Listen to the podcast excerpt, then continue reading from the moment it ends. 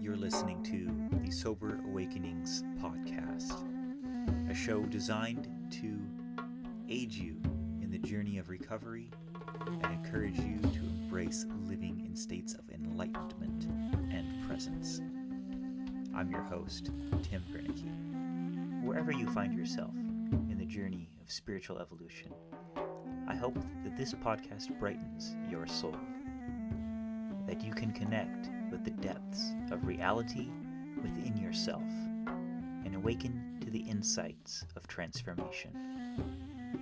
Whether you are struggling in the midst of pain or on the path of recovery, these sober awakening conversations and interviews are here to be a reminder and a record of the power of permanent transformation. For this first, really pilot episode, I decided to spin the whole interview thing on its head. Instead of bringing a guest on, I invited my dear friend Noha Zahar to sit down with me in the studio at KBOO Portland for a kind of self interview style discussion. This conversation was recorded back at the end of February before the studio lockdown and social distancing quarantine went into effect. So enjoy a little reminiscence from the past as you get to know me, your host, a little better. Here is Sober Awakenings pilot episode, a self interview. All right, all right. Welcome to the podcast, Noha. Thank you, Tim. Yeah, I'm happy to be here with you.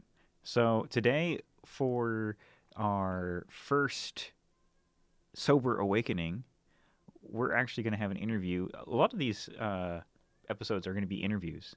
Um, that's the design I have for this podcast, and we'll talk a little bit more about that. I think uh, as we go on in this little interview. But today it's a flip. Um, Noha's going to interview me, so I'm actually going to hand this over to her because uh, the whole goal of this is to kind of learn who, who who I am, figure out who is this host and what's this podcast going to be about. Yeah. So, uh, Noha, Yeah, I have lots of questions to you actually. So, the first thing I want to ask you about is the name Sober Awakenings. It's a very interesting name. And why did you choose this name for your uh, podcast? good question.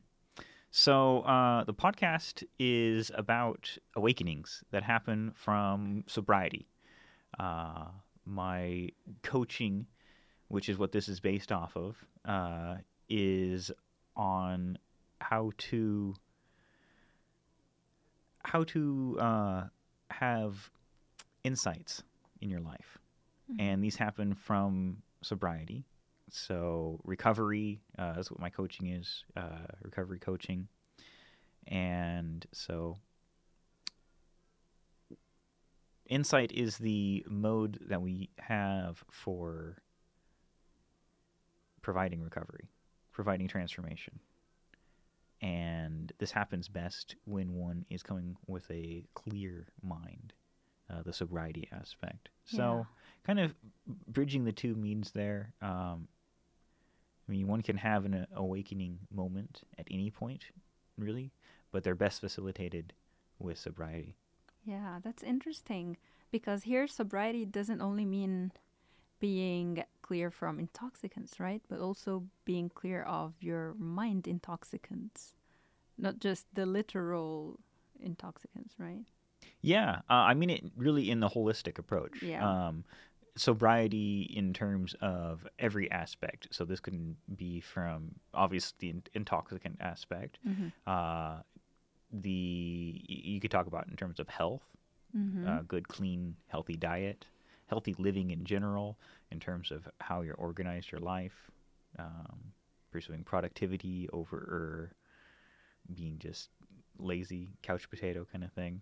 Uh, We, we want to have movement, uh, progressive movement in our lives, but uh, most importantly, it's internal. Mm-hmm. Like I said, insight. We're, we're literally looking at something that is inside of you Yeah. your soul, uh, the heart of who you are as a being. And this is where the true transformation always happens. And this is where really it all begins. Mhm. So, uh, with that, you you have a clarity of the inside that has to happen. Sobriety uh, inside, not just in terms of what you're doing outside. Uh, and that's that's really what opens one up to the insights and the transformations, the awakenings. Mm-hmm. Yeah, mashallah, that sounds so good. Uh, so you mentioned earlier um, that you're a coach, and this is part of your coaching business. So can you please explain more about that? What exactly do you do? Um, who are your target clients? Um, and what kind of help do you offer to them? Yeah, so I do coaching for anyone pretty much in recovery. That's my specialty. And recovery can be a broad thing, not just in terms of substance abuse, addictions. Um, I mean, we can be talking about addictions in terms of like drug and alcohol, but we can also be talking about simple things like overconsumption of technology, like phone use or mm-hmm. something like that. Very, very simple. Um, but also, recovery can be in the form of any troubles that you're having in your life, whether it's from relationships, depression, anxiety, um, fears. Mm-hmm. Yeah. So, how do you help people overcome their problems? Like, if someone is depressed, then what's your model? How do you help them go through that? Yeah, so I have a model that I use in my coaching program. Um, it's based off of models that I have learned from coaches myself. Mm-hmm. Um, I, I'm a coach and I have a coach, multiple coaches, so yeah. it's a good thing. Uh, but uh, the model I use primarily f- focuses on not me providing anything. Um, there's nothing that I'm going to do to help any client necessarily. Mm-hmm. All, all, the help is actually there with each person. Each person that comes to me with um, a problem, with a need, they've also come to me with their own solution.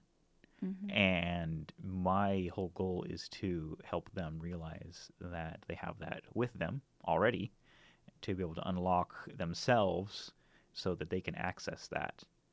Um, I might be able to give them some insights and some special ideas about how they can do that. But the key to everyone's mental health and success and healing is with them, not with me.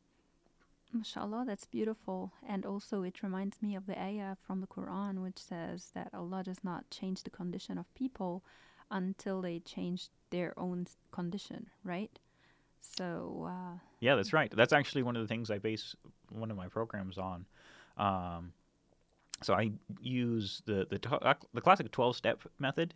Um, uh, that model has been used for well over 100 years, I think, at this point. Mm-hmm. and uh, it's kind of one of the tried and true methods that people of any faith, I mean, Christianity is kind of how it started within Protestantism, and it's branched into all sorts of faiths and no faiths. Um, so I have a, a, model that looks at that from the Islamic point of view, mm-hmm. and uh, with that, literally the first important, the primary step uh, in that model is the identification of needing help. Mm-hmm. Um, that uh, there's some there's a power greater than me, and that I am not capable of overcoming my problem, addiction, mm-hmm. uh, whatever it is that you've got that you need help with. Uh, I'm, I'm, not able of overcoming that without help. And so the ayat al-Quran that you're just saying uh, about how Allah subhanahu wa ta'ala does not change the condition of a people until they change that within them. Mm-hmm. Uh, translation uh, from the Arabic there. Um, what that is reminding us is that true change, for one, comes from God, from Allah subhanahu wa ta'ala. And in order for us to experience that change, we have to recognize that there is something within us that has to change. Mm-hmm. It's not an external thing that happens. We don't go around trying to fix our environment, change relationships, stop doing something. I mean, yeah, sure, those things will help. Those mm-hmm. can benefit, but the real change, the lasting permanent transformation happens within. And it's kind of that halfway step because the, the first part of the ayah is talking about how yeah, God is the one who does the change, but mm-hmm. you also have to do something. Yeah. So it's two steps there. Uh, you know, there's the famous saying that uh, when uh, we take one step towards God, then He takes two steps towards us. Mm-hmm. That's right. Yeah, that is so interesting, mashallah.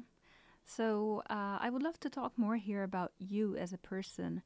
And um, I remember you said earlier um, that your program is for any faith, uh, but also you mentioned that your work is from an Islamic point of view. So uh, do you mind if we talked about your journey to Islam? Because I think this is the most common question that everyone asks when there is a revert, convert brother who is coming from a different faith to Islam. So, um, would you please share your story with us?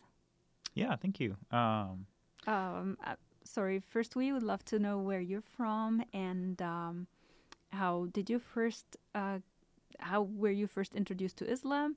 And what inspired you to start doing what you're doing, which is a great work. Well, thank you. Alhamdulillah. All praises due to, to God on all of this. Um, I am from the Pacific Northwest. Uh, we're here in the studios in Portland, Oregon, which is where I came to Islam uh, about three years ago. Alhamdulillah. Um, but I'm originally from North Idaho. Um, grew up there and spent pretty much most of the, my first two decades in that uh, region uh, before moving first to Seattle and then down here and then kind of back and forth a bit. And yeah, I've pretty much settled here uh, right now, which is great. Um, but yeah, I'm very much a child of the Pacific Northwest. Mm-hmm. Uh, that's my kind of home turf, my hood. I love it here. Um, grew up in a Christian Protestant family. Uh, was very much involved in Christianity, not just in terms of being raised in it, but being a very much in a family that participated, and uh, they were in a way also like community leaders a bit too. I mean, I think that's definitely a bit of what led me into coaching in the first place. My parents to this day um, work actively with uh, Union Gospel Mission, which works with getting people out of addiction, um, out of problems of like homelessness and bad relationships. They often work in 12 step modeling themselves. So, this has been something that um, I've been familiar with from a very early age, not just am new to right now. Uh, but it's an interesting thing because as I grew up and transitioned throughout my life, um, I went to university, studied actually a bit of religion there, uh, even though music was my focus.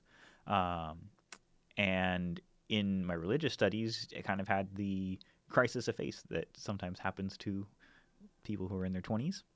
Uh, and at that point, I kind of decided that Christianity wasn't for me. It wasn't that I disbelieved in God. Um, I actually held that dear to my heart throughout my entire life.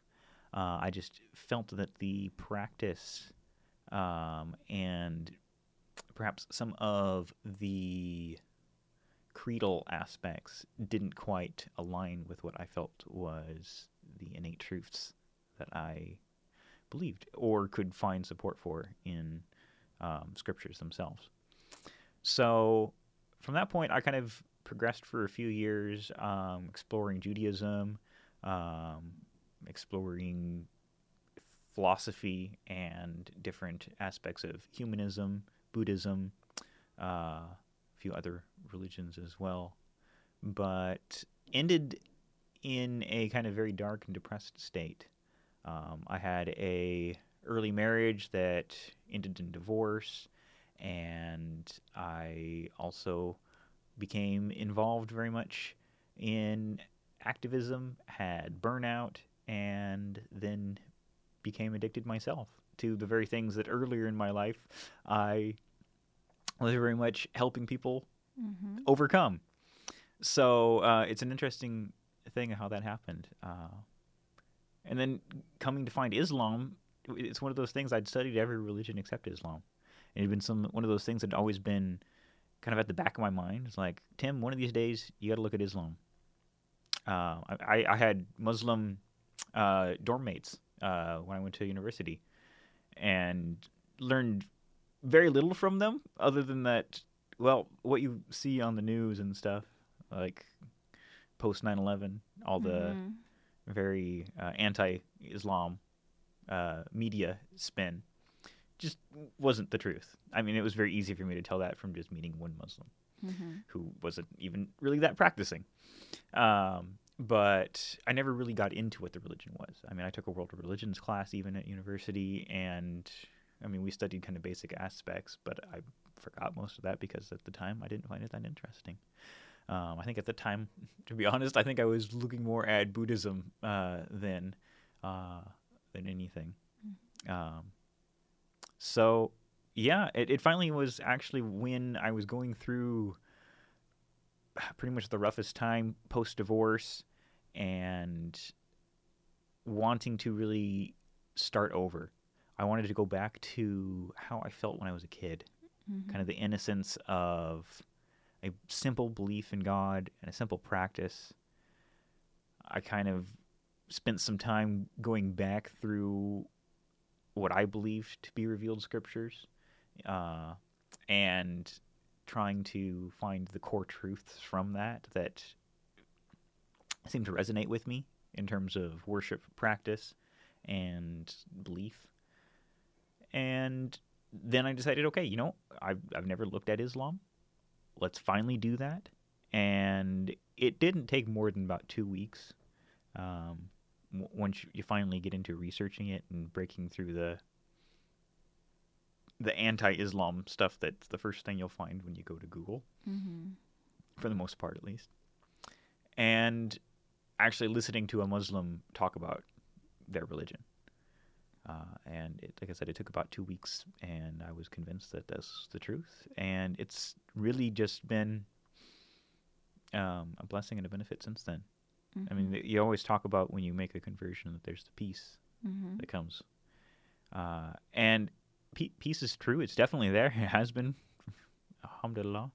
Uh, but the the peace comes from love. Mhm. Love is the most important part of our religion because it's the quality of God, uh, the mercy, uh, unconditional love. And this is really what Islam is all about. I mean, I'm not here today to give theology, Mhm. talk about that, but that, that's really what brought me into the religion because these are the truths that matter, and understanding that is the most important thing. Um, I also met one of my first coaches around this time, and uh, with some of his guidance in terms, not just in terms of coaching and recovery for myself, but uh, in terms of uh, you could say spiritual counsel too. Um, just it, it was easy to get into the faith, uh, kind of jumping in with both feet and diving in very deep. Mhm. So I'm very grateful for all of that. And I mean, if if you're someone out there listening who's never um, looked into Islam, uh, I would just say don't don't believe everything that you hear on the television. Uh, Mhm. And uh, go and go ahead and don't be afraid to keep listening because we'll talk about that here and there. Um, I don't think just in terms of this podcast or sober awakenings we're not we're not just going to be focused on islam i don't focus my coaching purely on islam and i don't take only muslim clients Mhm. um, i definitely help muslims as best i can uh, but if anyone's in need then i'm going to pull them in because the truths that uh, we're talking about here branch beyond religion and i do my best most of the time to try to convey them in as free language as possible Mhm. um, I don't try to bind it to Islam using just Islamic uh, terminology. Try to use most as, as much universal terms as possible because all the all the truths are universal truths. Mhm. So it doesn't matter whether you're coming from a Christian, a Buddhist, a Hindu, Jewish perspective, um, or non-religious at all. Uh, these truths will resonate you regard with you regardlessly. Mm-hmm. Yeah, that's cool. Um, okay, uh, I have a question about your model of coaching and um, So you said it's all about the clients doing the work themselves. They are the ones who change from inside. So can you elaborate more on that? So what's your job as a coach? What's wh- what do you do? Yeah, so the clients don't actually have to do that much work. I, I actually like to think of it as doing no work. It, it, Mhm. it's the recovery model that is the most simple. There's so little that has to be done. Um,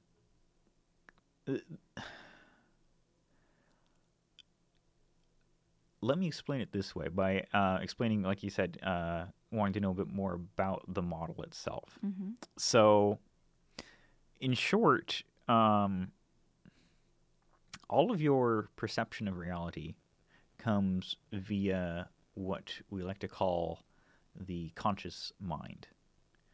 Um, or subconscious mind. You can just call it mind if you want, or consciousness, um, or thought, perhaps. Um, there, there's a lot of words we could use, but it's this idea that there is a awareness within you that goes beyond.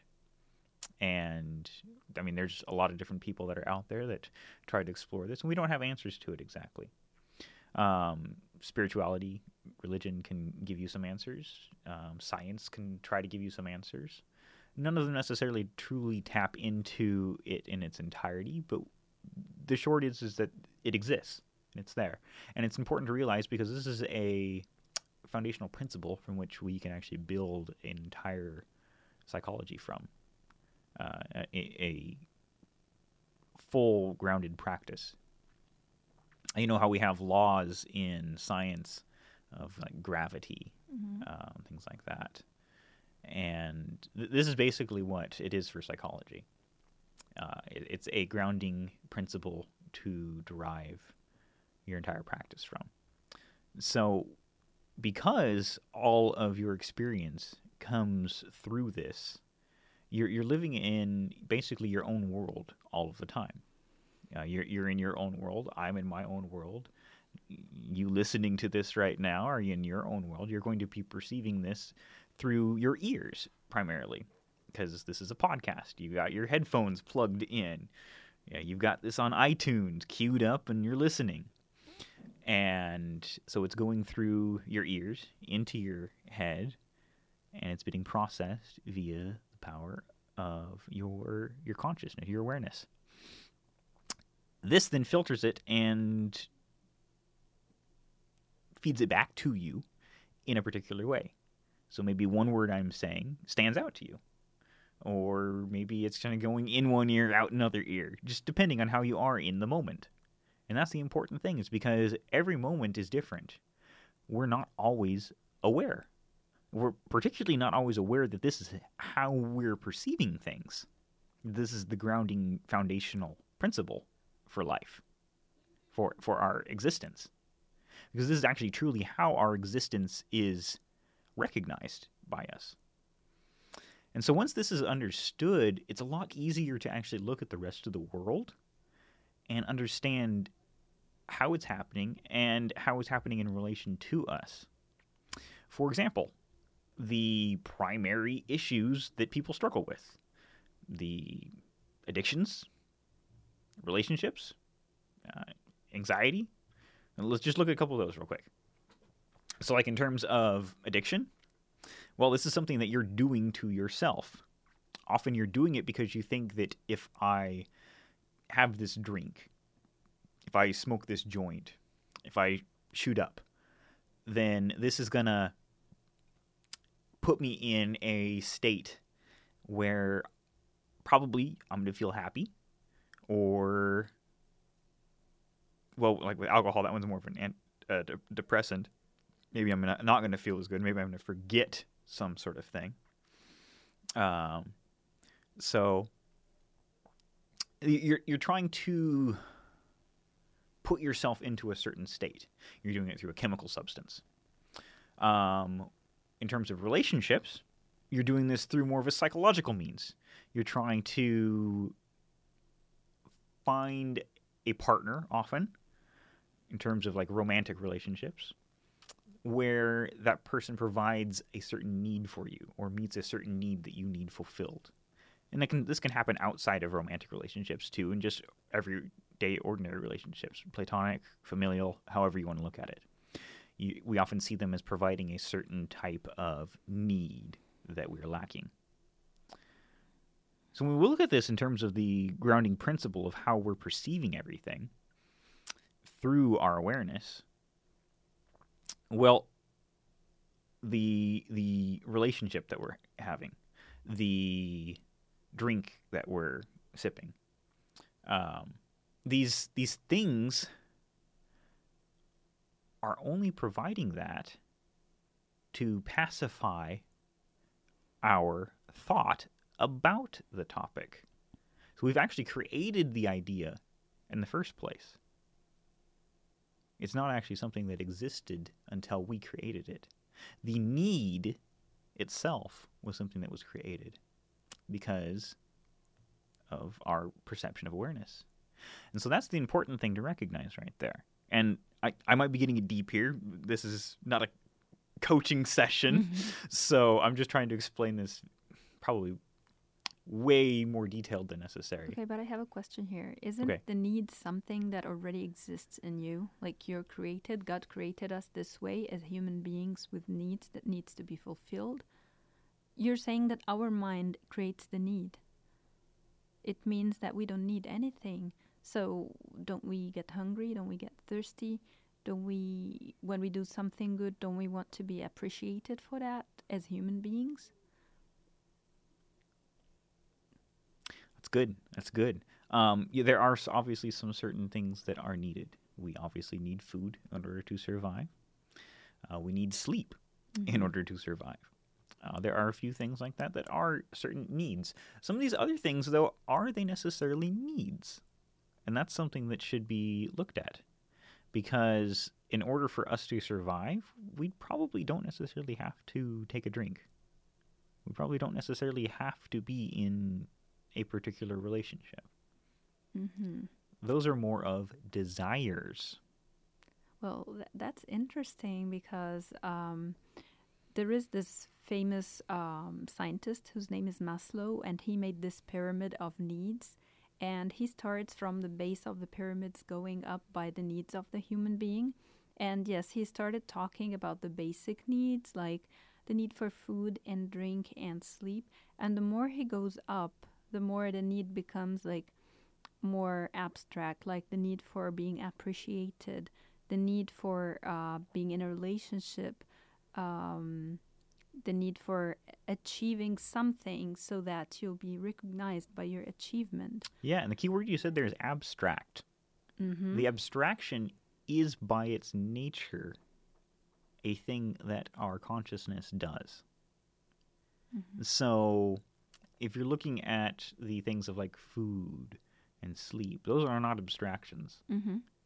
Th- those are very grounded realities. Mm-hmm. So when you're looking at the other things, no, this is an abstraction. This is, like I said, it's already something that is created. So you're creating the desire. I'm not going to say need here. You're creating the desire, which maybe you're thinking of as a need. And then what happens with that is that you feel all these different things and you think all these different thoughts about it. And you create this entire concept around this literally fantasy that you've created. With that, you then do all these different things. So the important thing to recognize,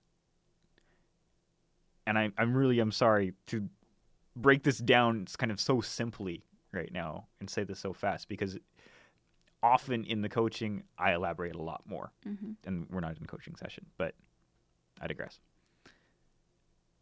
The thing to recognize is that all of this is a creation that we've made in our own minds.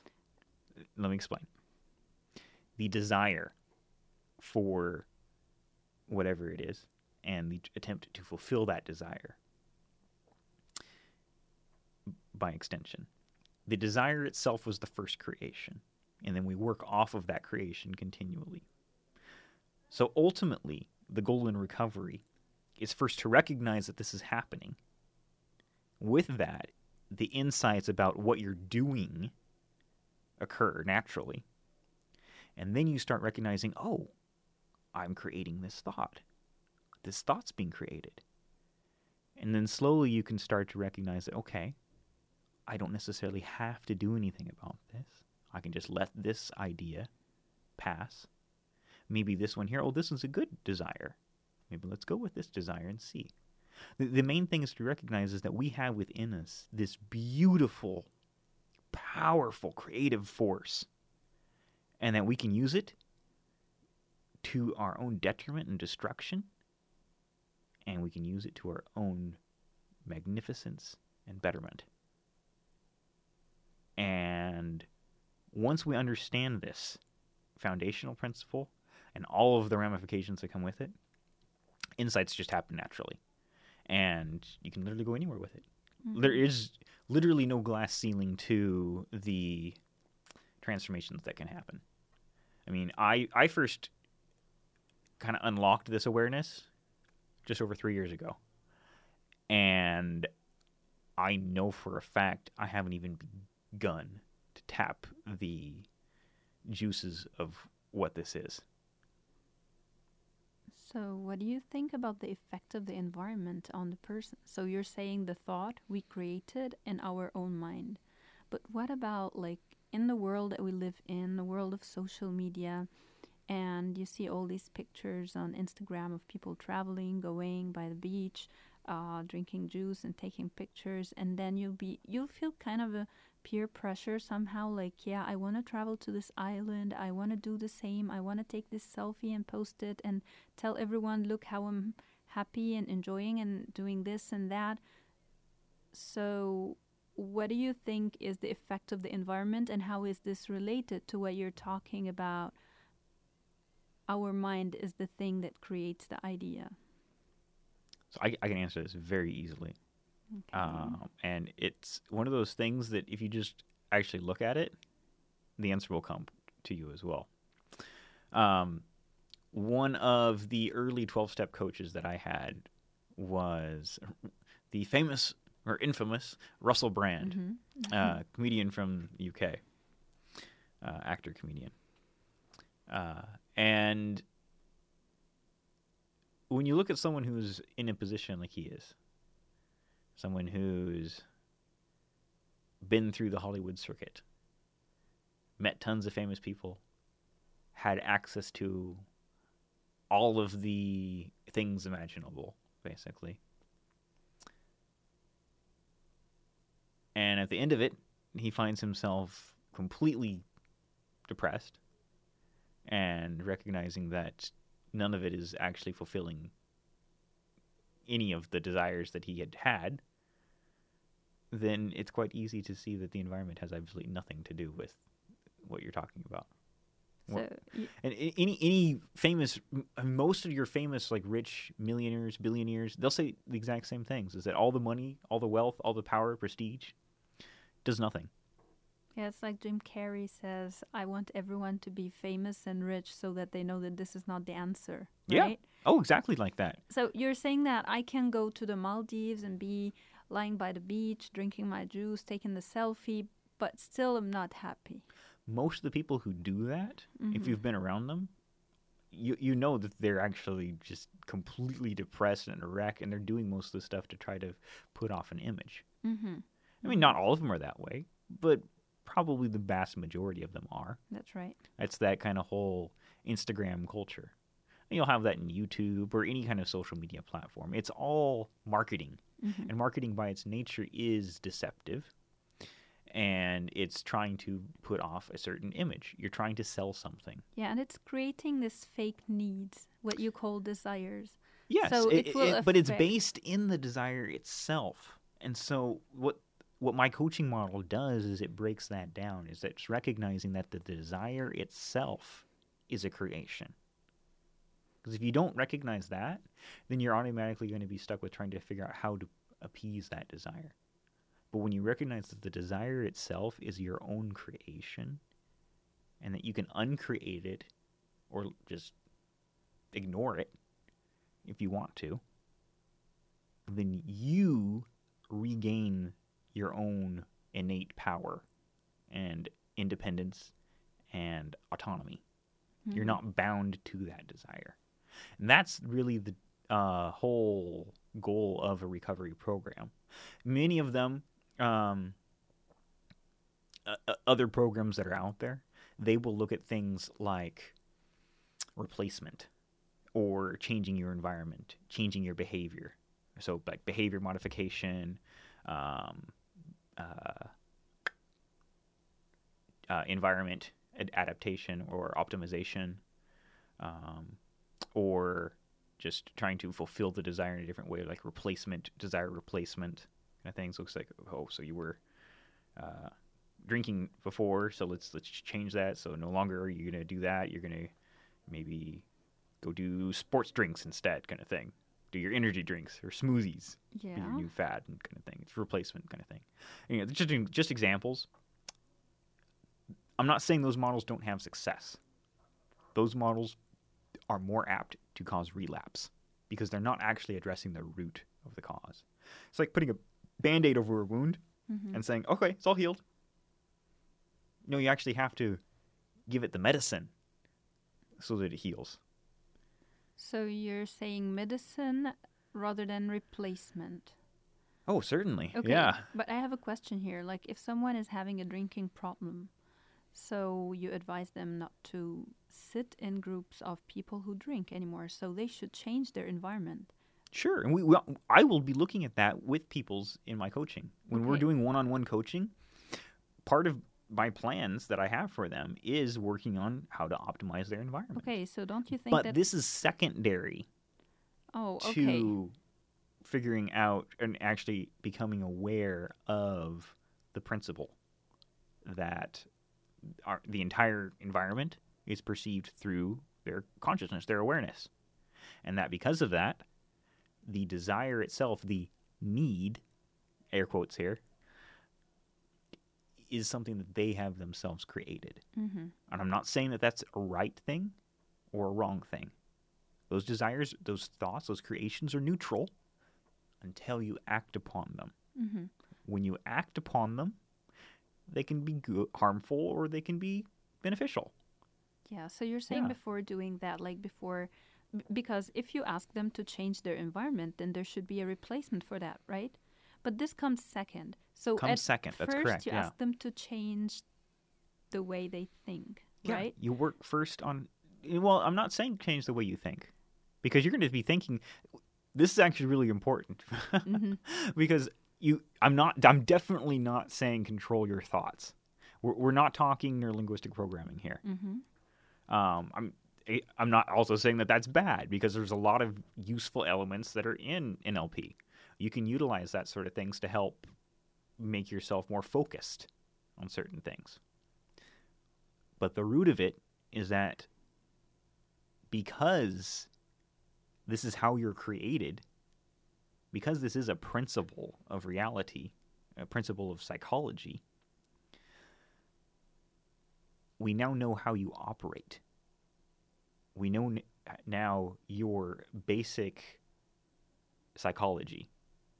And this is going to work for pretty much everyone who is of sound mind or unsound mind, really. uh, because this is how you can either have or lose sound mind, too. Um, so, I mean, people with mental health issues, once they're able to understand it, it might be harder for some of them, but once they're able to understand it, it actually helps their mental health Mm-hmm. go back to sanity. I mean, I'm not the only one who uses this model of coaching. Mm-hmm. We've we've seen people with complete mental health issues, paranoia, schizophrenia, go from mental health crises to full stable mental health in an instant. With no medications. Yeah. I mean, you can wean yourself off medication, or you can just. It, it, it's about that insight. The insight happens within. When that clicks, I can't tell you when it's going to happen for any client, but when it But- clicks, you're there. You're healed instantly. But there are some serious mental health issues that need medicine and stuff. So, Sure, I don't because. I, I, I don't do this without consultation. mm-hmm. I mean, if you're someone who has mental health issues and you're on medication already, I'm not going to tell you to drop that. Mhm. Mhm. You got to do that in consultation with your specialist in that. Okay? That that's a requirement. Yeah. Yeah. What I'm going to help you do is work with you to get you to sound mental health. Mhm. And that's not going to be through that medication. That medication may help you, it may harm you. I don't I don't know. Mhm. But that's not the the, the key to it. It's not going to solve the internal issue. The psychological issue, the understanding. Yeah. So you're going to help people work on their inner world, as you explained it earlier. And uh, there is something that I heard you share before that I would love to share because it really stood out for me. And I, re- I remembered it when you were sharing that everyone have their own world that's inside their mind, from which everything, all the thoughts, all the needs, and the desires are created. And this reminded me of the ayah, uh, Alhamdulillahi Rabbil Alameen, which we say every day. And in English, it's the uh, thank God, the Lord of the worlds.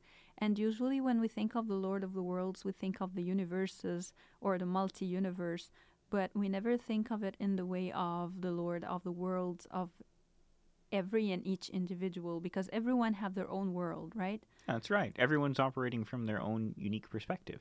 Yeah. So and and is, every perspective, whether it's from a sound mental perspective or an unsound mental perspective, is a valid perspective because that's their own world. So this is where you start. Yeah. This is where you have them start to look in inside their own world. Yeah, and rather than look outside. regardless of whether you even understand it or not, hmm knowing that everyone comes from their own unique perspective, which I, I generally is accepted in psychology today. I mean, Mhm. that's kind of something that we've had innately in Islam for almost 1500 years. And psychology now is just kind of understanding that everyone has their own unique perspective. Um, but yeah, the validity of validity of individual realities um, is is very much a truth hmm and it's one that will naturally lead you to have more compassion upon humanity hmm because you know that their perspective for them is reality. Whether it matches with you or clashes with you i mean that's that's them. That's who they are. That's their world. it's exactly it's their world. Hmm so you have to try to meet them somewhere and encourage them and try to help them how you can. Yeah. So, to what extent do you think your Christian background helped you understand Islam? And do you find that um, Christianity and Islam are walking hand in hand, or are they? Um, Maybe maybe let's try to do this one bit at a time. this is a good question. Uh, I'm going to start with the what part of Christianity kind of helped me with Islam. Mhm. Yeah. So So, f- first of all, do you think that being from a Christian background helped you become Muslim? Like, is it certainly, okay? yeah, I definitely helped me become Muslim. I mean, Christianity and Islam have so much in common. I mean, in terms of every religion, every religion has much more in common than they don't have in common. Just for the fact that they're a religion, they believe in God. I mean, that's the most important thing. Now, your theology about God, what you believe ab- about Him, it, her, whatever you're saying, um, whatever you believe about God may differ. Christianity, Judaism, Islam, they're all known to be from the family of monotheistic religions. So, They're called Abrahamic faiths, or right? Abrahamic faiths, that's Yeah. another word that's used, yeah. But um, monotheistic religion are basically the uh, th- that's kind of the trifecta right there Judaism, Christianity, Islam. So, Christianity, Islam, both monotheistic. How they view monotheism is, is slightly different, um, but that's a really important thing and a key thing. So, for me, that was a fairly easy transition. Both monotheism. My understanding of monotheism within Christianity fit well with my understanding of with Islam's understanding of monotheism. Um, they both share similar histories. I mean, kind of historically, you're looking at Judaism starting, Christianity evolving out of Judaism, and then Islam kind of evolving out of both in a way. Um, I mean, it, it traces its history back. If you read its, if you read each of their scriptures, you can't read Christianity without reading the Jewish scriptures, and you really can't read Islam without reading both the Christian and the Jewish scriptures as well, because they both play upon each other so much. Um, so it's it's really the transition's simple, to be honest. Uh, it just usually just comes from lack of understanding or lack of education. Um, So, what's your favorite aspect in the Islamic religion? Like, usually people ask this question to converts like, what is the most thing that you find attractive about the religion of Islam? Yeah, actually, this is good because this goes into what I actually used as kind of my criteria for when I was looking into Islam. Monotheism obviously was a big one. I wanted to understand Islam's perspective on that, and it fit perfectly to me. Um, it, it explained monotheism in better ways than I felt Christianity was explaining it. The other things were the uh, worship aspects.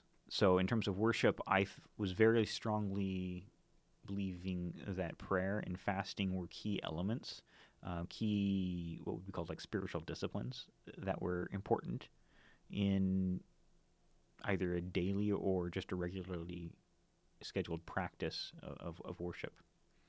Um, so, an idea of worship, that's obviously the one. If, if you have a belief in God, you're going to have some sort of belief in a, a, practice of worship. Yeah. That's the scientific understandings of um, uh, what's it called? Um, religion and cult, basically. Um, the, cult is the practice that comes up that's built Mhm. around the religion. Not cult as in like pagan religion or something like that. That's it's, I'm using the scientific term here. Um, so, yeah, like I said, with that, the prayer and the fasting were really two key elements for me. And as I was looking at Islam, I felt that it really established a a practice of prayer and a practice of fasting that was much more beneficial to me uh, and it felt it, it felt like it, it felt like it, I was at home with the practice. I mean, I, I hadn't e- I didn't even go to a mosque for the first year. Basically, I was a Muslim. Um, I, I did it all on my own, uh, trying to learn and understand it. And whether I was at a mosque or not at a mosque, it it felt right Mm-hmm. and that's an important thing just for it to innately feel right um, so yeah that's definitely a big aspect of it right there i mean there's more to the religion than just those things but i mean if you know anything about islam you kind of know that there's like the main five pillars Mhm. and monotheism prayer and fasting are three of the five so that's basically it right there so it's kind of funny that I, I was looking at those three things as kind of like my core criteria. So I was already three fifths Muslim before I even knew anything about Islam, yeah. anyway. Which is, I mean, that's one of the things that we say in Islam is that everyone is born Muslim, Mm-hmm. uh, and it's the, kind of their environment, um, or maybe their families or wherever it is that kind of takes them away from that, Mm-hmm. and it's very easy for you to come back to it. and it's, it's like how I felt is that I felt like I was coming back. I felt like I was searching for a way to come back to how I was as a kid. mm-hmm. So Yeah, Alhamdulillah. Um, okay, so do you have a favorite verse from the Quran? I know this is a hard question. that's a really hard question.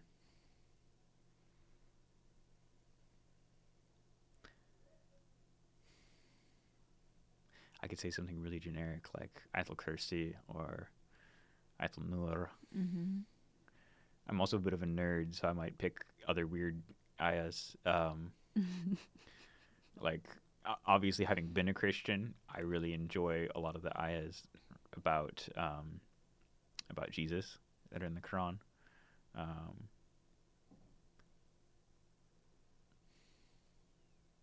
you know, actually, that's that's probably what I'm going to pick. There's a really good one in Surah Maryam, uh, and I'm not going to remember it word for word, but it's basically it's it's Jesus' answer when he's asked who he is, or he's kind of first defending himself and his mother Mm-hmm. as well uh, in the in the passage, and he's saying that um, I am a servant of God. Uh, I am humble and obedient to my parents. Um, yeah, and I don't remember all of it, but it's that's that's definitely one of my favorite ones Mhm. right there because it's kind of a goal that we're all supposed to strive for. I mean, Islam's goal is to that we we're all created as representatives of God Mm-hmm. here on earth. And the prophets, whether it's Muhammad, peace and blessings be upon him, uh, whether it's Jesus, David, Abraham, Moses, Adam, um, all the prophets are the perfect embodiments of what it's like to be a human. And so our goal today as practices practice practitioners of the religion uh, it's to try to live as best as we can in the footsteps of the prophets and then the final prophet obviously being the closest to who we are today the one we have the most information about being the best example then for us t- today as to how we're supposed to live Mm-hmm. um, but then obviously the stories of the other prophets being guides for us too, uh, which is why um, I mean, the Quran has so many stories about their their prophets, which you will also find in the earlier scriptures. Mm-hmm. Um, it's it's the entire model. I mean, one of the first prophets that's mentioned, the first prophet that was mentioned in the revelation of the Quran is the prophet Jonah. Mm-hmm. Yunus. Yunus. Yeah. Um, I mean, that's that story right there. So we're supposed to learn from the lives of the prophets and become imagers of God, representatives of God through the example of the prophets. Yeah. So, how was your introduction to the Quran? Did you listen to a verse or did you just decide to get the whole book and start reading from the beginning? That's a really good question. Um, so I actually came to Islam without having ever read the Quran. And obviously, I was exposed to a verse here and there to get an idea of what the Quran said, but I didn't know context. I didn't know history of how it was compiled, how the revelation occurred. Um, I didn't know any of that. Uh, and so, three months, four months or so after I convert, uh, first Ramadan comes around, and I'm like, okay, you know, I haven't read the Quran yet. I should probably do that.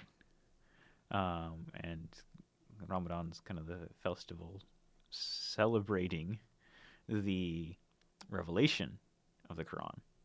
And so it was an appropriate time. And so I read through the Quran for the first time during my first Ramadan. Finished it in the month, alhamdulillah.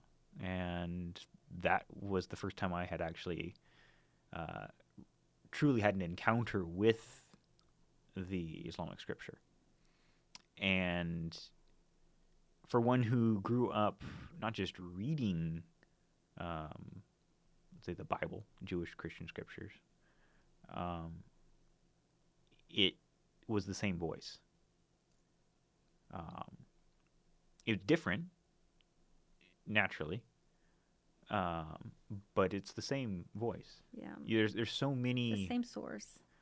yeah it's it's, it's the, the phrases the ideas behind them um i- it's the same concepts and stuff that's being talked about uh, there, there's so many places that i would read and was like oh that's the exact same thing that's being talked about in such and such a passage Mm-hmm. or i'd have a, I'd, I'd read something and another verse would come to me and i mean there's there's plenty of scholars out there who have done comparisons and broken down verse by verse, like how it kind of goes back to references in other places and things. And, and obviously, those who are not Muslim often pick it apart and say, "Oh, well, it's just coming from these things." But um, Mm-hmm. it- this is the beautiful nature of the book.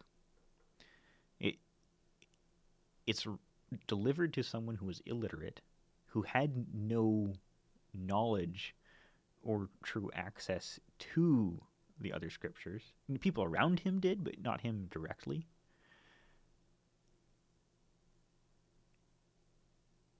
To be able to have created something like that on his own in that amount of time completely impossible.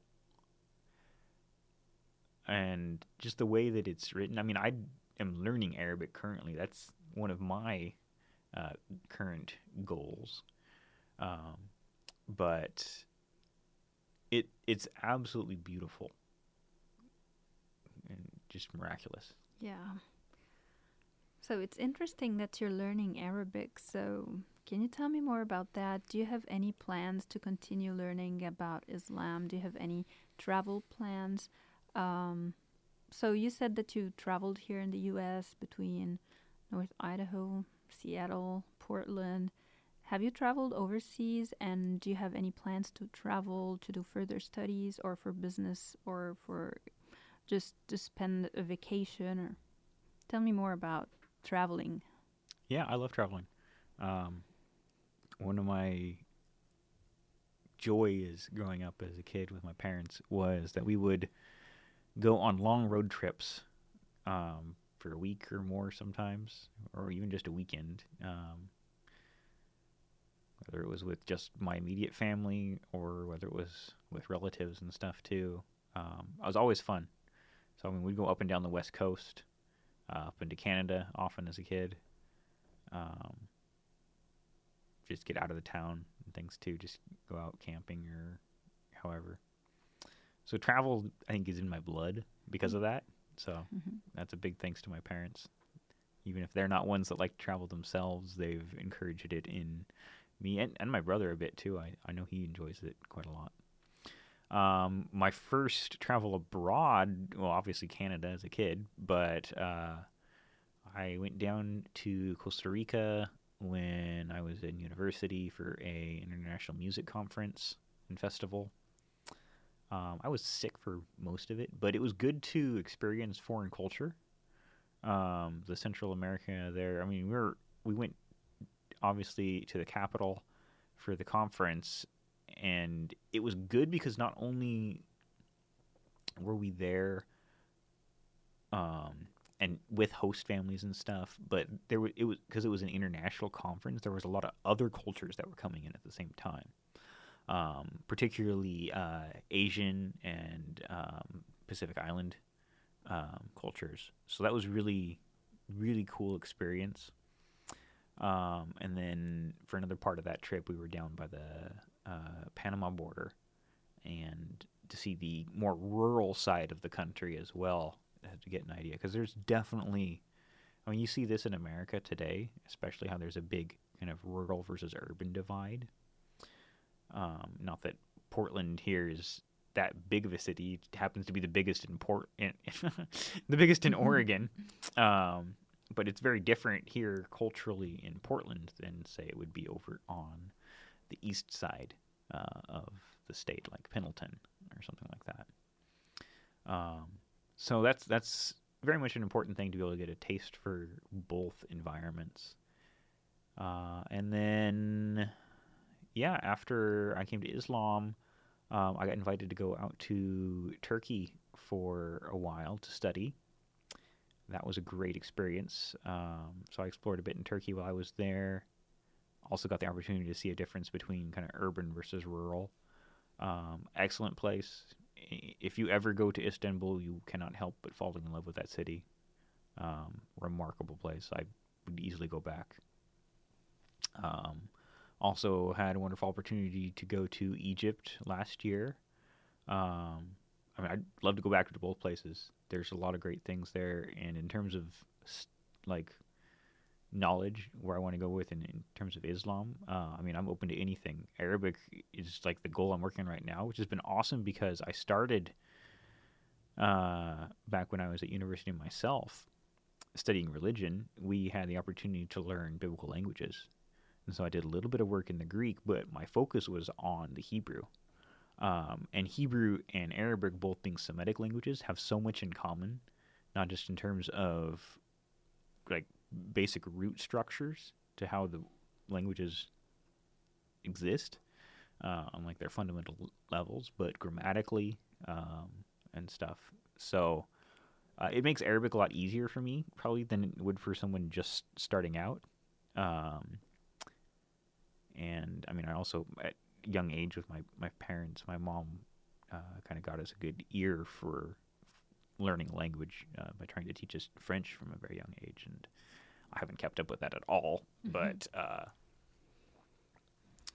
yeah, languages. If I dedicate time to them, I think honestly with anyone, um, it's easy to to do. But I'm I'm very grateful to not have it as something that's too difficult for me, at least at this point in my life.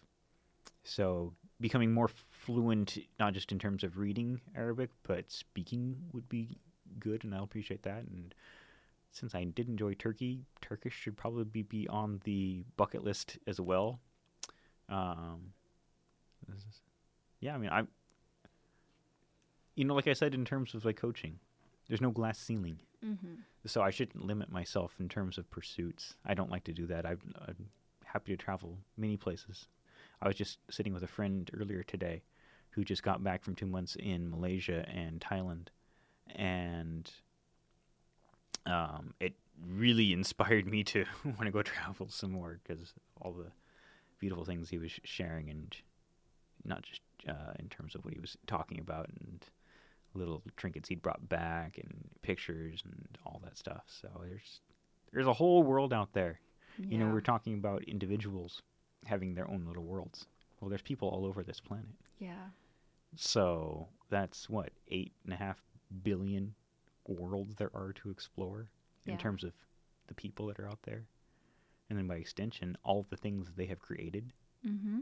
Like And that's not music. that's music. And sure, this is one thing I want to talk with you about. Okay, yeah. So you said you studied music in university and you went to Costa Rica for a music conference. yeah. Um, and now that you're a Muslim and you know that music is a controversial issue in Islam.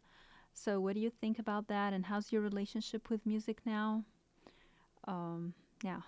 Yeah, great question. So, um, I'll start with like my history. I grew up in a very musical family.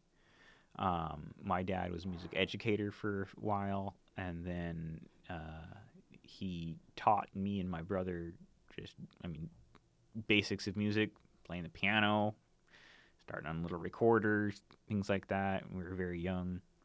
Um, I transitioned into wanting to play orchestral instruments.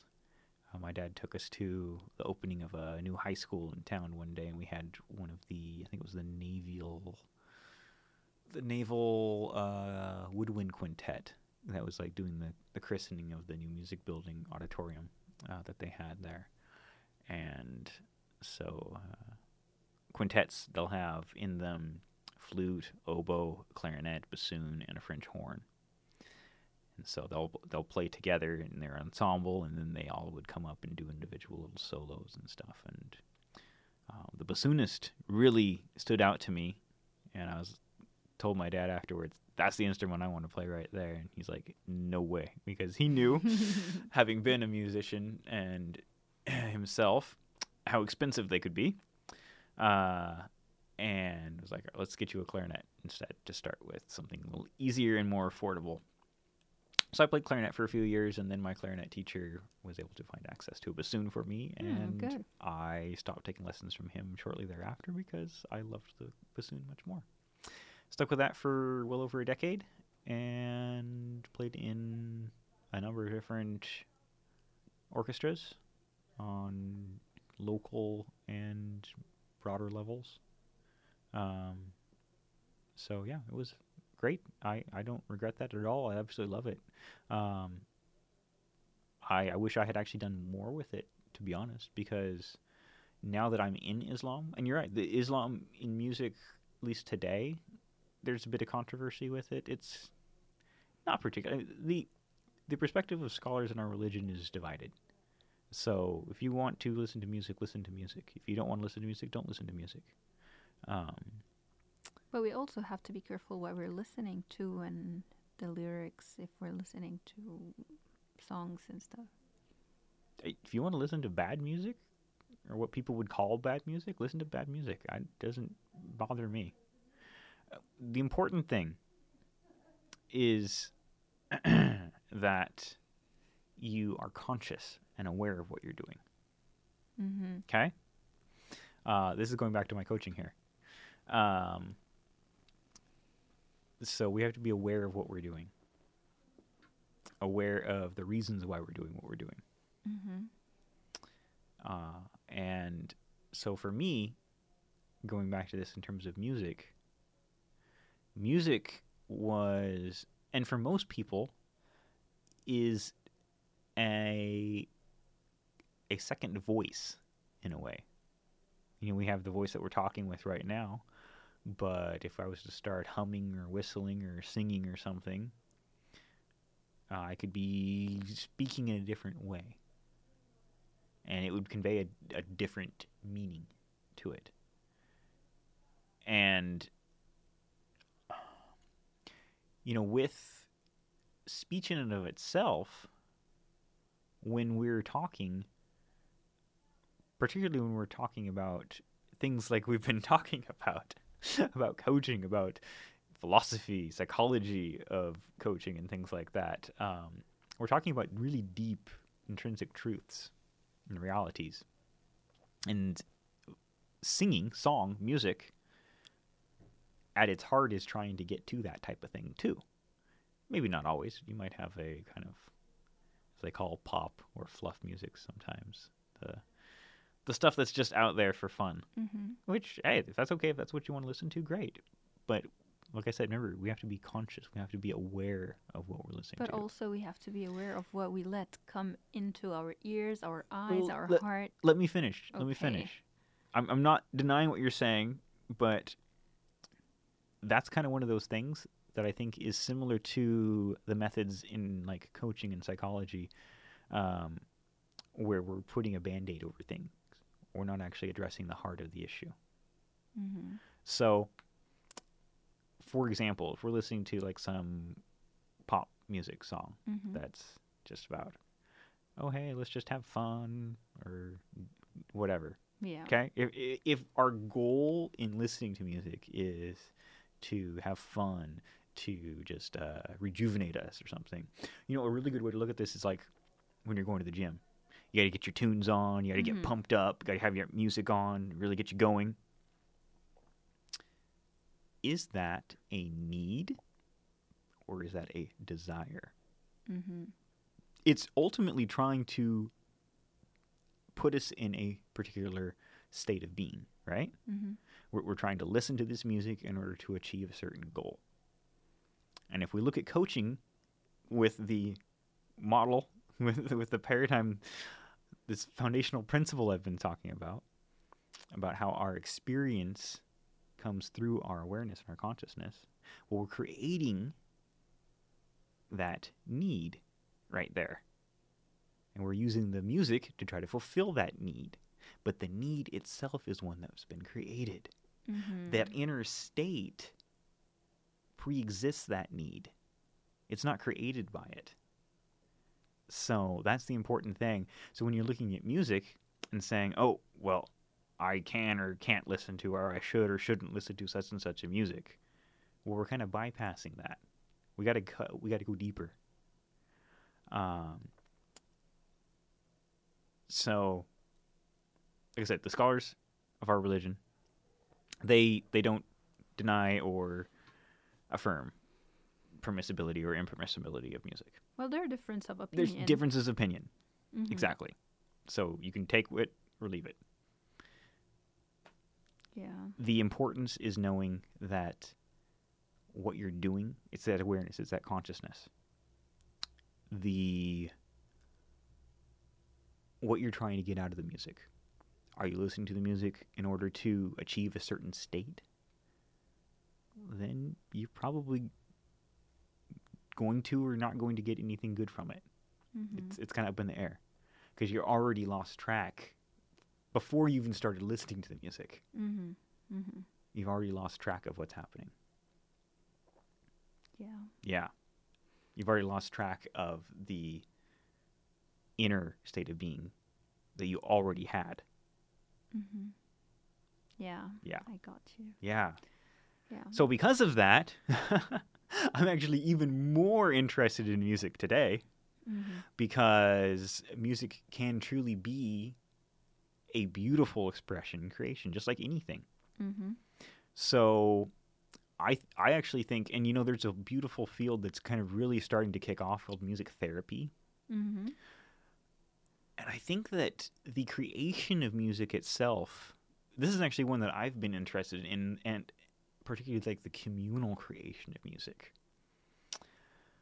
It's a really powerful area for people who have healed, who have transformed, to be able to come into a place where they're at liberty to express themselves. I mean, and within Islam, this would be looked at as an act of worship. In most religions, you look at this in terms of an act of worship. And you obviously have to tailor it to the parameters of the religion. And so you have all sorts of different expressions of that in different religions. And Islam has its own perspective that's been there for a very long time. That's historical. We, we know that's very well. Um, and considering it's not one that is taught here often in the West, it's one that I am eager to learn more about. So my experience and love for music, I think, is actually only just beginning. Mhm. Um, I have no idea where it's going, but I'm excited to see what all's going to happen from that.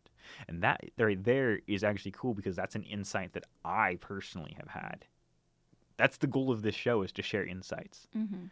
So, um, I mean, yeah, you, you've you've hit on one there that I've had, not just in terms of coming to Islam, understanding these principles, uh, the principle, Mhm. um, but in terms of what that can do in terms of my life.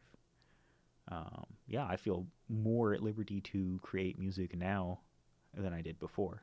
Mhm. I, I don't know how that's going to look yet uh, because I feel like I need to learn more of how it's been done in the past in terms of my faith.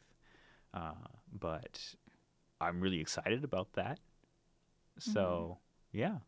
Wh- This, is- this is the beautiful thing is when you are at that state of peace, when you recognize that doing something in order to achieve that state isn't just unnecessary, it's unrelated to a, that goal, Mhm. Mhm. then what you do end up creating, what you do end up doing is going to be coming from a place of power. It's going to have a higher value content. And it's going to be more authentic, more authentically you, and more authentically true. So it's beautiful. Yeah, that's Yeah. beautiful. Yeah. Well, Tim, it was a pleasure having you and interviewing you. Uh, thank you so much for what you shared. And uh, thank you so much for being here. Thank you.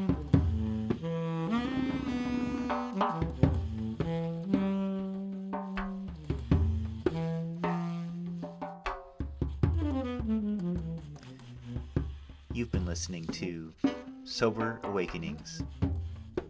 Special thanks to Noha Zahar for interviewing me for this pilot episode. I will certainly be having her back on in the future to discuss her own journey and insights.